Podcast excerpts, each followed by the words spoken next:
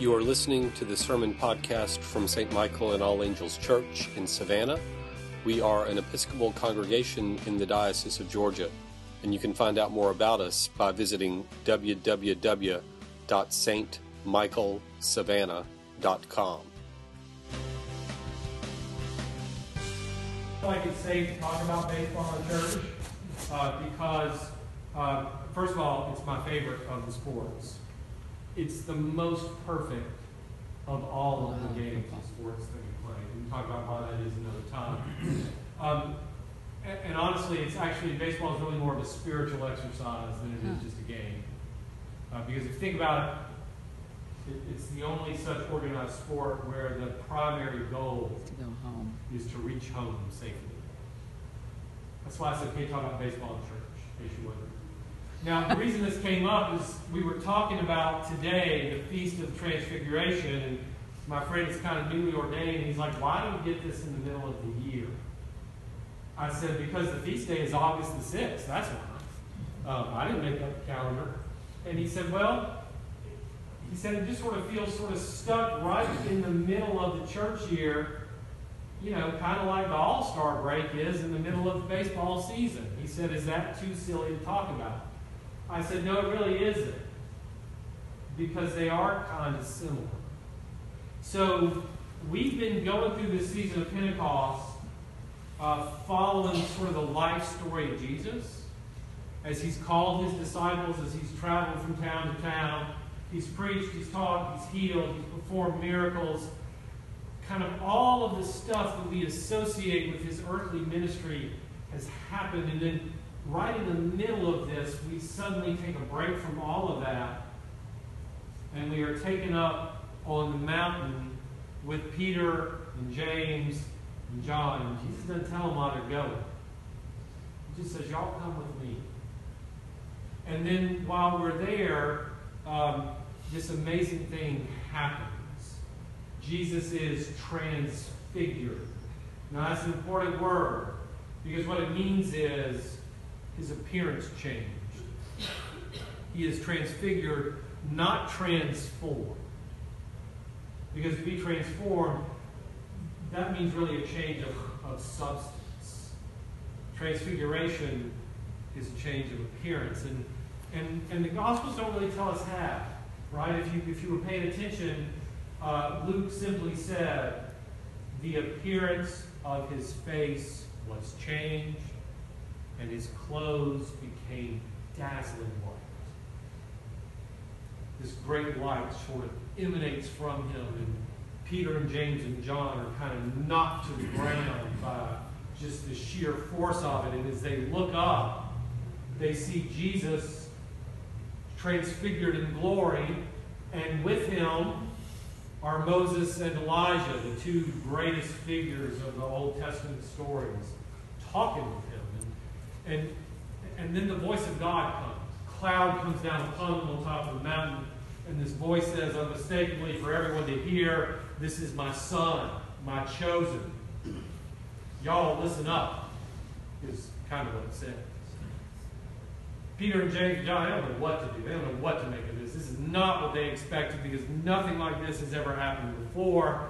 And then after that moment, things change for them and for Jesus because the Gospels tell us that after that moment when he came down from the mountain, Murray's not here. Does anybody know what the next thing is? Does it say? He comes down from the mountain and his face is. Yeah. That's what it says The next thing, his face is set like a stone towards Jerusalem. This is the turning point in the earthly ministry of Jesus because from now on, he is headed to Jerusalem, he is headed to the cross, and nothing is going to distract or divert him from that. And if you follow baseball, you know that right after the All Star game, things get serious.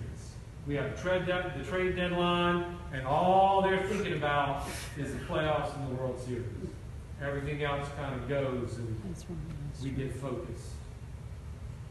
That's what happens with Jesus, this focus on what his mission is that follows this encounter with the living God. Now, here's what I want to suggest to y'all that this has to say to us. And if I uh, if I'm making a mistake here, I'll, I will apologize for it ahead of time. It's dangerous to generalize one's own experience to everybody else in the room. But that's what I'm going to do. Uh, because I've been thinking about this for a while now. I've really been wrestling with this. And then when the transfiguration came up, this is just kind of where I am.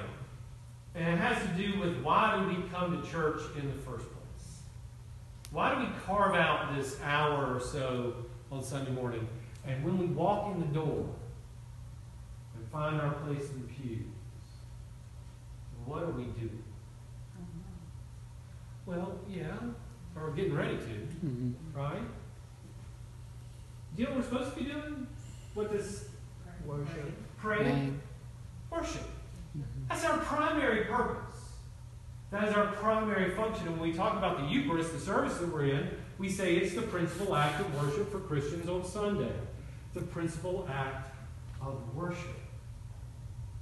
Which means when we walk in the door into this space we find our place on our knees or in the pews or even as we come to the rail, what we are meant to be doing is worshiping God. Our hearts and our minds are meant to be turned towards God and focus. This is where I'm generalizing my own experience. I got to admit that's not always the first thing on my mind. It probably should be. But you know what? Sometimes I'm worried about are the prayers of the people going to be brought up in time? And did I forget to put somebody's name on there that was supposed to be? Um, or, you know, did we get the baptismal candle for the person who put down? I can't help it. I get distracted by all these other things that I'm, that I'm not supposed to concentrate on, but that, that I worry about. And other times, um, I, am coming to church. Uh, I know I have to be here because I'm leading service. But, uh, apart from that, because I need something. I find comfort and strength. It's quiet and peaceful it's helpful to be part of the community of the faithful, surrounded by my brothers and sisters in Christ. Come to the altar rail to be fed and to be strengthened. All of those things are important, and I'm, I'm not dismissing any of those. That is what we do when we come to church.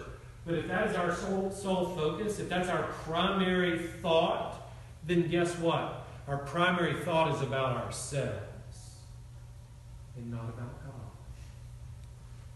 Transfiguration shows us this moment where Christ is fully revealed as the Son of God.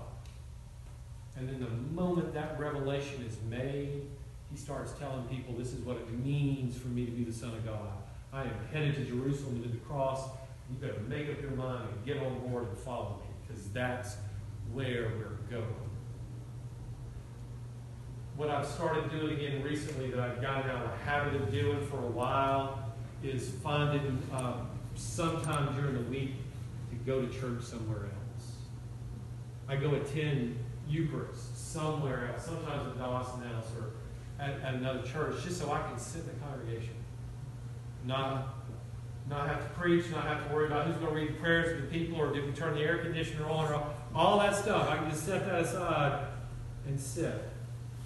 And what I am trying to do in that moment is to stop thinking about myself and what I'm getting out of this and consciously turn my attention towards the presence of God.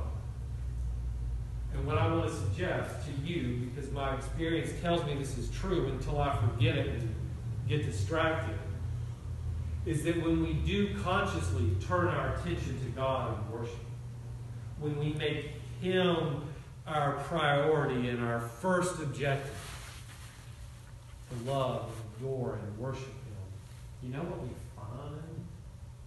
Mm-hmm. Is that all those other needs we brought with us, they get taken care of along the way.